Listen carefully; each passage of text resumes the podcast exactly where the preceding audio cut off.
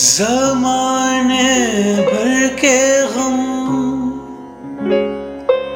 या एक तेरा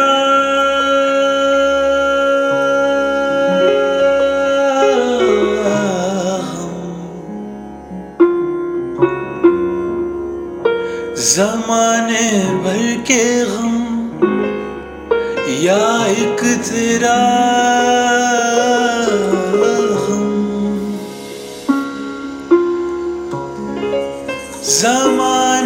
भर के हम या एक तेरा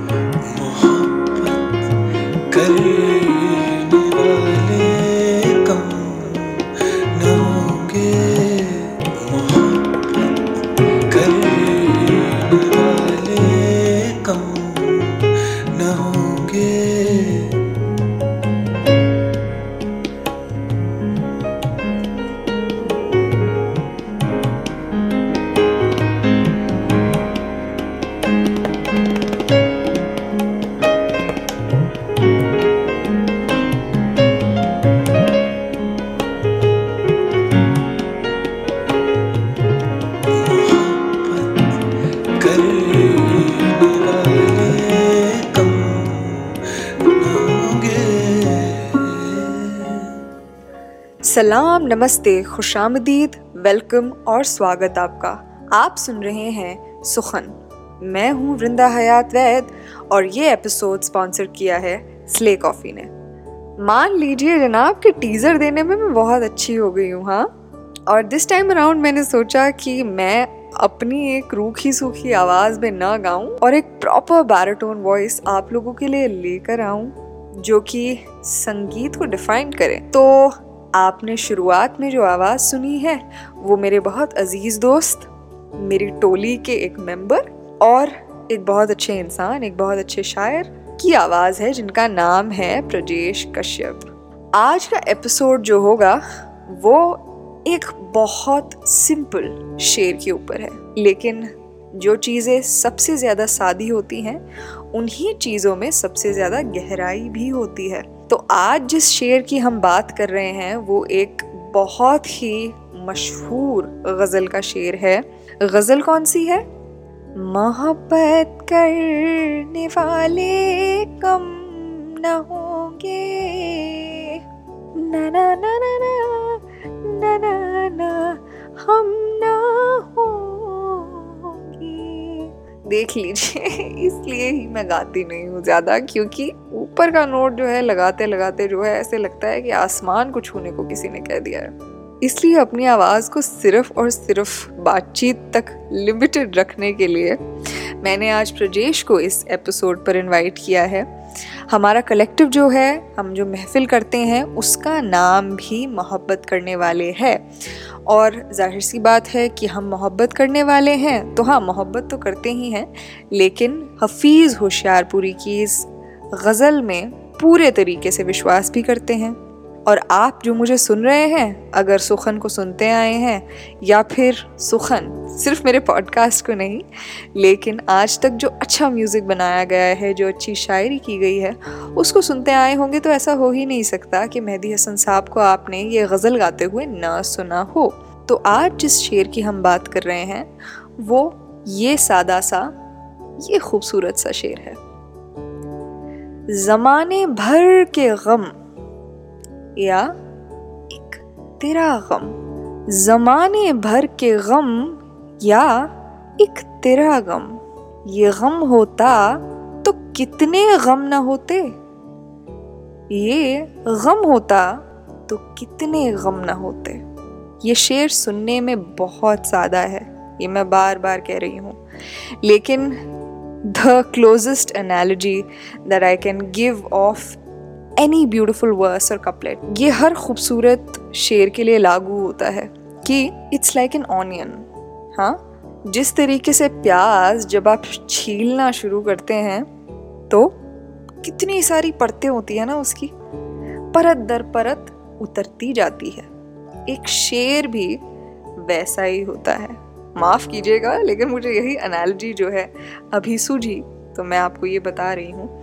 तो आज इस शेर की परतें खोलते हुए हम देखेंगे कि जिस इनहेरेंट गम की यहाँ बात हो रही है, जिस शदीद दुख की दर्द की यहाँ बात हो रही है, वो दर्द क्यों इतना ख़ास है कि उसने इस गज़ल को, इस शेर को इमोटल कर दिया। हम अपनी महफिल में इसका जो मतला है, वो गाते हैं और इसका ये वाला शेर गाते हैं और हम नहीं गाते हैं। हमारी महफिल में प्रजेश जो हैं, वो इसे गाते हैं क्योंकि मैं और लिखारी जी तो खैर सिंगर्स नहीं हैं प्रोफेशनल लेकिन उन्होंने तालीम ली हुई है, प्रजेश ने तालीम ली हुई है। तो इसलिए मैंने उनको रिक्वेस्ट किया कि क्या आप आना चाहेंगे सुखन पर इस एक शेर के बारे में बात करने के लिए? And he very gladly oblige तो इसके बाद जो क्लिप आप सुनेंगे, वो मेरी और उनकी बातचीत है ये समझने के लिए कि ज़िंदगी से इस एक शेर का मतलब कैसे उखाड़ के निकाला जा सकता है और कितनी खूबसूरती से उसे एक नए पौधे के रूप में, ज़िंदगी ही में बोया जा सकता है। प्रजेश जो हैं, जैसे कि मैंने कहा, मेरे बहुत अज़ीज़ दोस्त हैं, हम बहुत सालों से दोस्त हैं और शायद इसलिए हमने मोहब्बत को भी बहुत करीब से देखा है, उससे मिलते हुए दर्द को भी बहुत करीब से देखा है। तो इसलिए I think he was the fit uh, you know individual to sort of uh, maybe understand this verse and maybe deconstruct it. तो इसलिए मुझे बड़ा मज़ा आया कि मैंने उनसे इस शेर पर बात की और बहुत सारी चीज़ों के बारे में बात की है और उम्मीद है कि आगे भी हम करेंगे और एपिसोड्स में और और जगहों पर। पर तब तक आप सभी के लिए सीधा सीधा प्रजेश कश्यप की आवाज़ में। तो आज हमारे साथ जैसे कि मैंने आपको पहले से ही बता दिया होगा लेकिन अभी ये मेरे साथ हैं तो इसलिए बताना ज़रूरी है इंट्रोडक्शन देना ज़रूरी है। तो इंट्रोडक्शन वैसे तो इनको ज़रूरत नहीं है इंट्रोडक्शन की but we have Prajesh with us Prajesh Kashyap उर्फ़ मैं इन्हें शायर बोलती हूँ और ये मुझे शायरा बोलते हैं तो इफ़ द कॉन्वर्जेशन हैज़ शायर्स और शायराज in it so just please be ready और सो so, बोलो भाई थैंक यू थैंक यू बोलो कुछ। थैंक यू नहीं मैं मैं वृंदा मैं शायरा के ही अंदाज में बोलूँगा सलाम नमस्ते सभी को जो लोग इसको सुन चलो ठीक है ये मे, मेरी आवाज़ में तो आ गया होगा अब शायर की आवाज़ में भी आ गया। तो शायर को मैंने इसलिए इस एपिसोड में बुलाया है क्योंकि हमारा जो बड़ा ही आ, नया कलेक्टिव है मोहब्बत करने वाले उसमें हम असल में ये गज़ल गाते हैं of course because our collective is named मोहब्बत करने वाले which is like Hafeez Hoshiarpuri की गज़ल। तो उसमें से वो पूरी गज़ल जो है बहुत सिंपलिस्टिक है लेकिन उसका एक शेर जो है मुझे लगता है कि वो हर शेर जो होता है वो कॉम्प्लेक्स ही होता है लेकिन उसे समझने का तरीका हर इंसान का डिफरेंट होता है which is by a couplet is like an onion which has like different layers to it तो uh, आज हम जिस शेर की बात कर रहे हैं वो इन्होंने गाया है और uh, इनसे हम थोड़ी सी बातचीत करेंगे कि कैसे ये उस चीज़ को समझते हैं how do you sort of understand ये जो शेर है specifically with respect to the ghazal या फिर with respect to your life और मे बी योर एक्सपीरियंसेस तो uh, जी बताइए।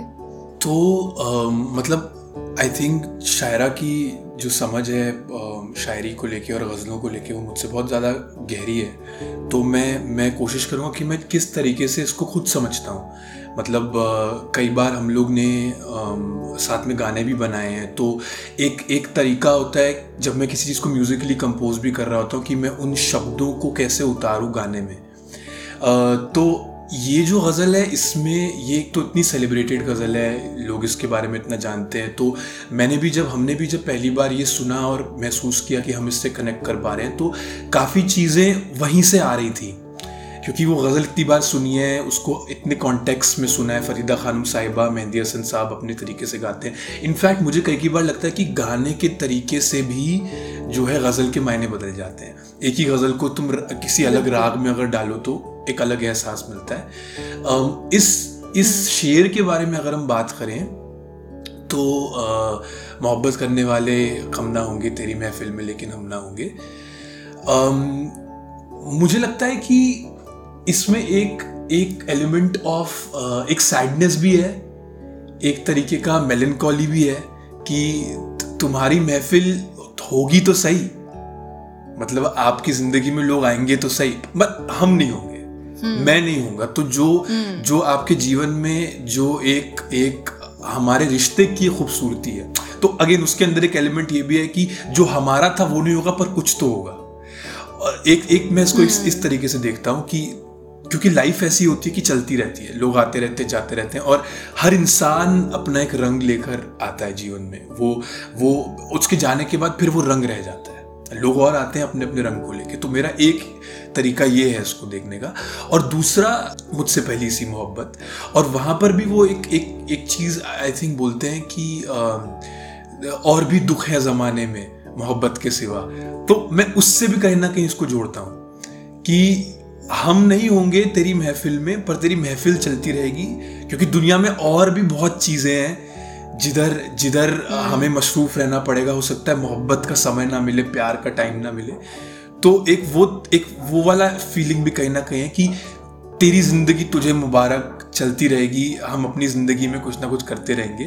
पर द आइडिया इज़ कि हमारी जो आपस का एक हमारा रिश्ता है वो कहीं ना कहीं छूट गया वो कहीं ना कहीं पीछे पीछे चला गया है।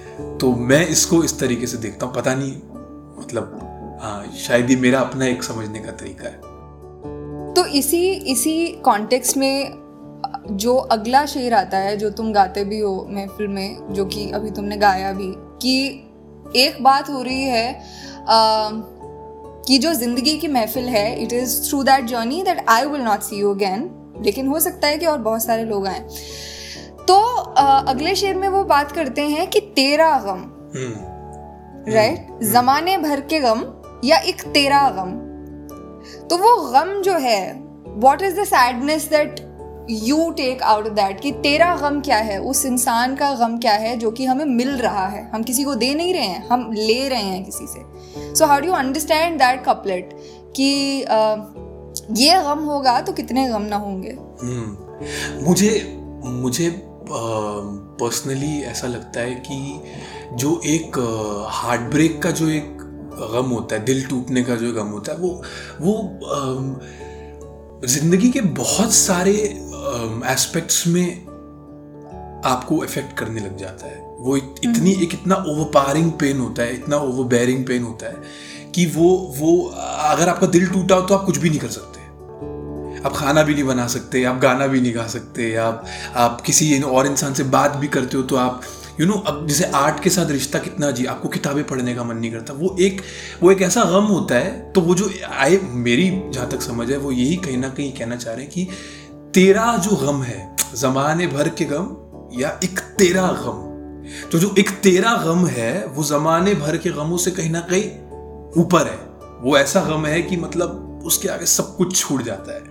और ज़माने के गम हैं वो कौन से हैं? मतलब जम, अब मैं इसको इस तरीके से देखता हूँ कि ज़माने के गम है कि मतलब करियर और फैमिली और यू नो राशन और रेंट नहीं और नौकरी नहीं है और मतलब ये जो सब बाकी रिश्ते जो होते हैं। Right right. तो वही कहीं ना कहीं एक एक एक शायद एक कंपैरिजन भी है।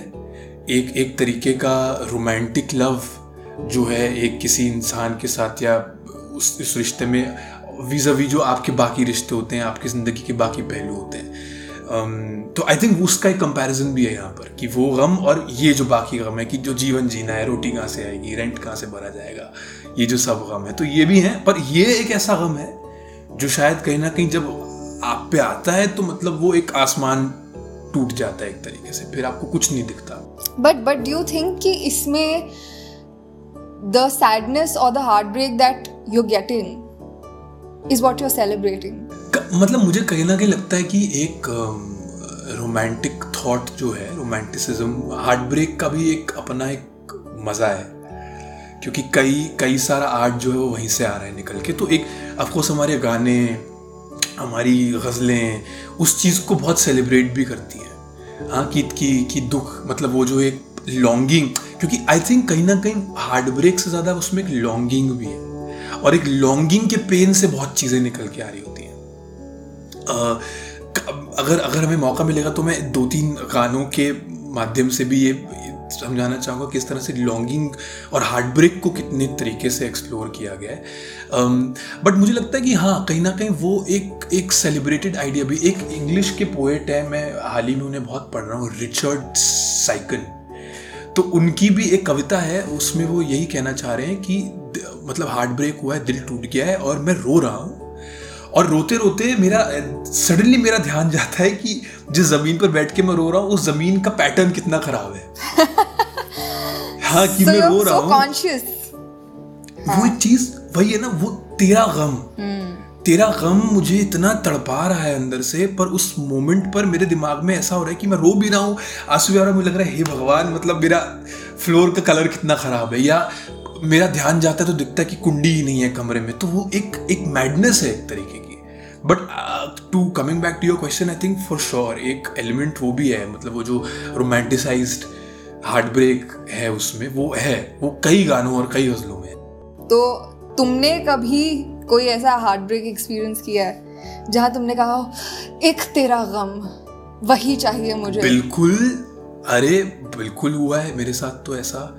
मतलब I think it's a very human this thing कि कई बार तो ऐसा भी हुआ है कि कुछ चीज़ पढ़ी है वो ऐसी या कुछ देखा हो ऐसा, जिसमें उस हार्ट ब्रेक की इंटेंसिटी को महसूस किया हो और फिर ऐसा सोचा हो कि जीवन में मैंने वो महसूस क्यों नहीं किया।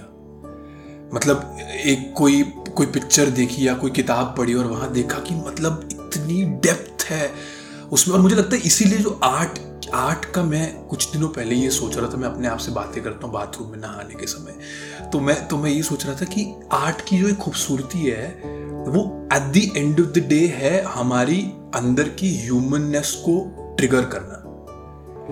गाने का मकसद या कविता का मकसद या पिक्चर का मकसद ये है अपने अंदर का जो एक इंसानियत है ना, वो हिला देना।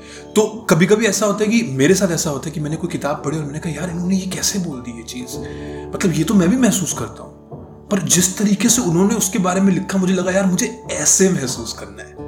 या मुझे इस चीज़ का अनुभव इस तरीके से करना जिस गहराई से वो बताना चाह रहे हैं। तो बिल्कुल मतलब निजी जीवन में भी ऐसे अनुभव हुए हैं जहाँ लगा हो कि मतलब अब सब टूट गया, सब खत्म हो गया, तबाह हो गए।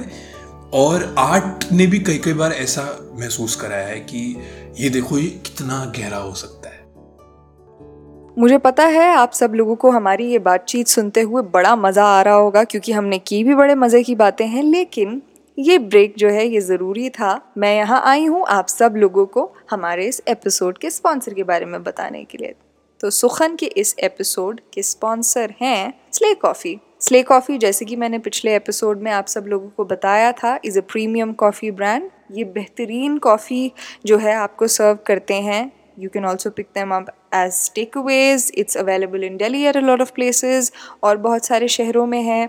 तो मैं इनका लिंक जो है ऑर्डर करने का मैं नीचे दे दूँगी। आप वहाँ से अपने लिए स्ले कॉफ़ी के एक वाइड कलेक्शन से ऑर्डर कर सकते हैं। स्पेसिफिकली डीलिंग इन कॉफ़ी इनकी कॉफ़ी बहुत अच्छी है। So this is just a little thank you from my side to Slay कि उन्होंने हमारा ये एपिसोड स्पॉन्सर किया। इस छोटे से ब्रेक के बाद हम वापस चलते हैं हमारी एकदम गहरी बातचीत में। इस शेर को समझने के लिए। ये जो ज़माने भर का गम है मतलब मैं अपनी इंटरप्रिटेशन की बात नहीं कर रही बट मुझे लगता है कि जिस the world just makes you a utilitarian commodity that's it कि भाई जहाँ से आपके अंदर से तेल निकल रहा है तेल जब तक निकल रहा है तब तक आपकी वैल्यू है। तेल जब निकलना ख़त्म हो गया यू आर एग्जॉस्टेड ख़त्म राइट और मुझे लगता है प्यार से भी ज़्यादा हार्ट ब्रेक इसलिए स्पेशल होता है because it is that time when every cell of your body is alive because it's and I also feel that जो पेन होता है, जो दर्द होता है, वो खुशी से बहुत ज़्यादा क्रेडिबल होता है. बहुत ज़्यादा मेरिटोरियस होता है क्योंकि खुशी तो बीत ही जाती है, खुशी में क्या है? It is pain it is दुख इट इज़ दर्द दैट वी फील दैट यार, शायद मैं ज़िंदा नहीं होता that that would have been a grace कि इतना दर्द हो रहा है मुझे राइट सो या I mean drawing from what you said only कि भाई मतलब मुझे मेरे होने का एहसास is like which is which is said through so many other you know uh, traditions and so many other things. और ट्रेडिशंस uh, और थिंग्स की बात जो आप माध्यम से हमें बताना चाह रहे थे दो तीन गानों के वो बताइए। बिल्कुल। तो um, कुछ कुछ हैं गाने जो मुझे बहुत पसंद हैं जो मैं सोच रहा था कि इसी इसी आम, इसी कॉन्टेक्स्ट के अराउंड अगर मैं गाऊँ तो um,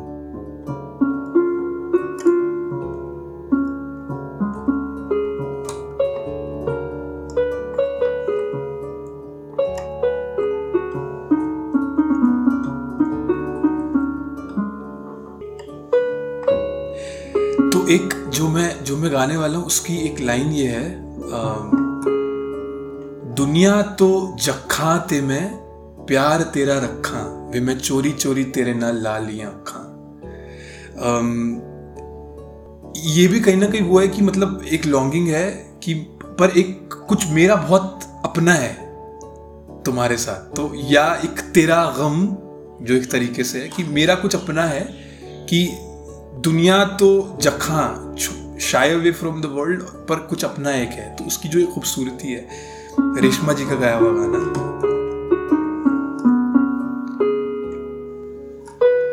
दुनिया तो जखात मैं दुनिया। तो जखात मैं प्यार तेरा रखा। वे मैं चोरी चोरी तेरे नल लालिया वे। मैं चोरी चोरी तेरे नल लालिया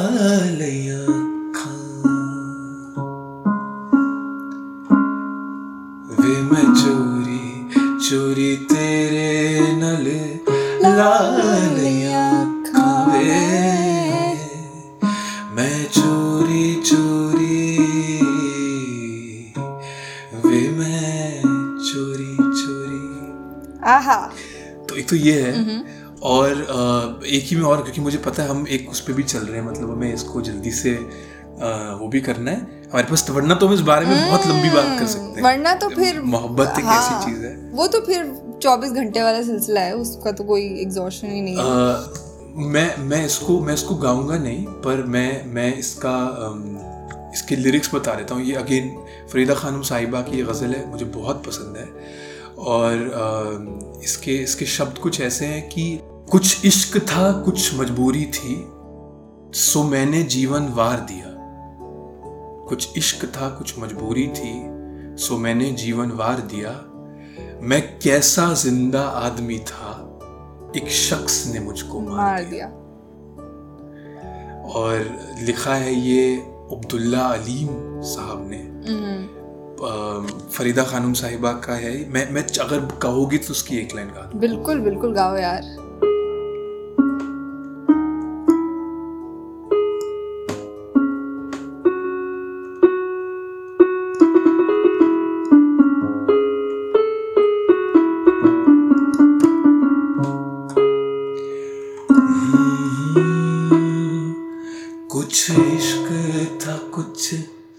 मजबूरी।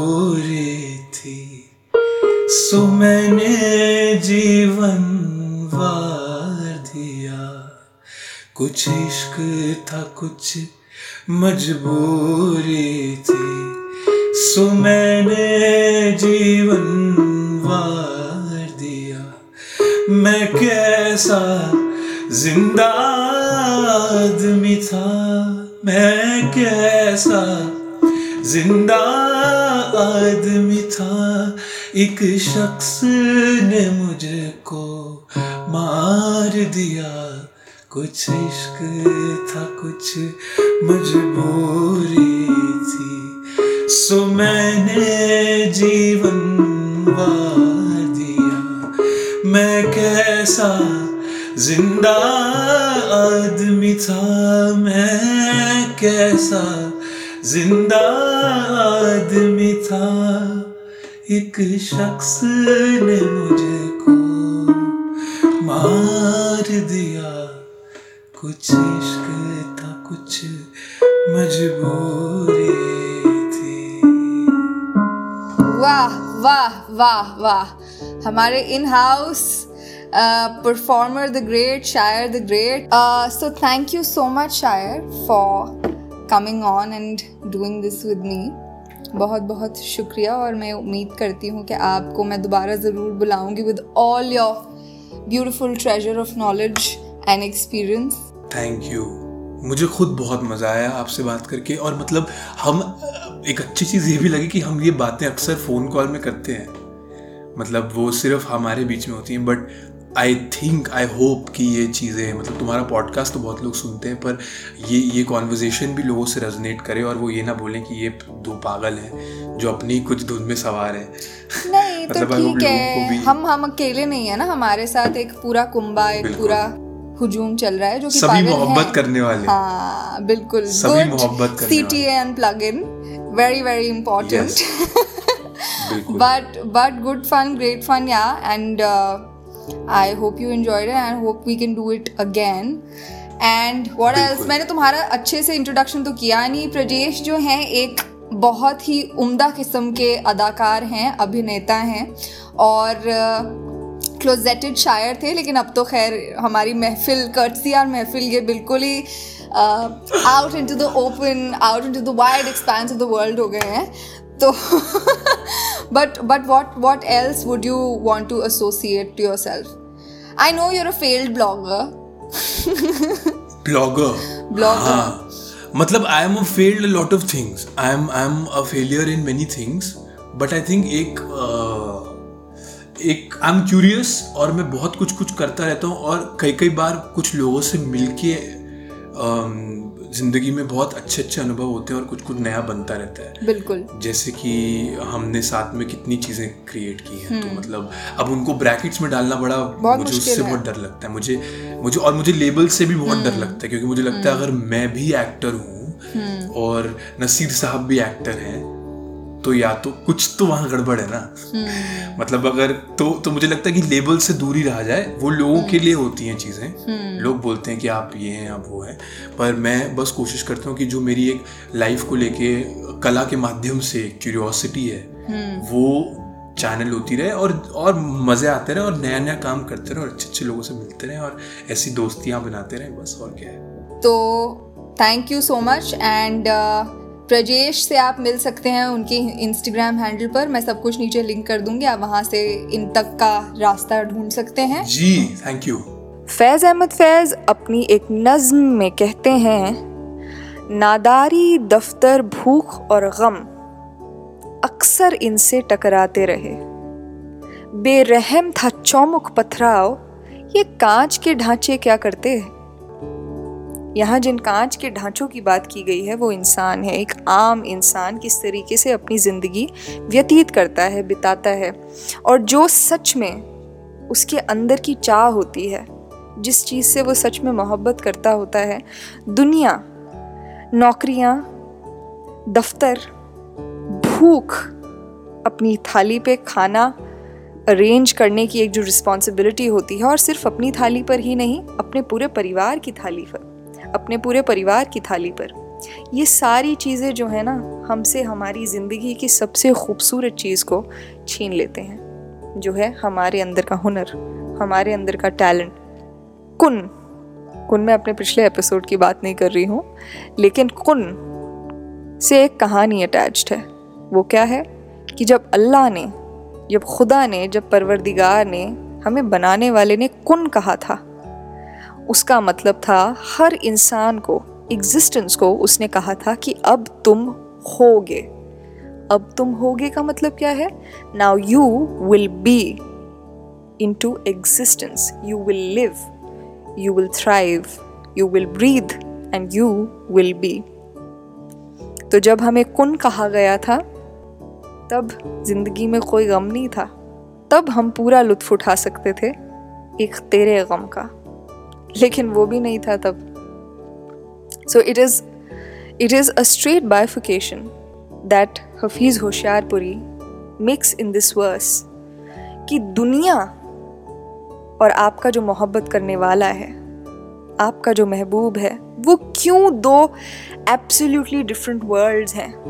और जब मैं वर्ल्ड्स बोलती हूँ तो सच में एक तरफ़ पूरी दुनिया आती है और एक तरफ़ एक इंसान आता है जो आपकी पूरी दुनिया होता है।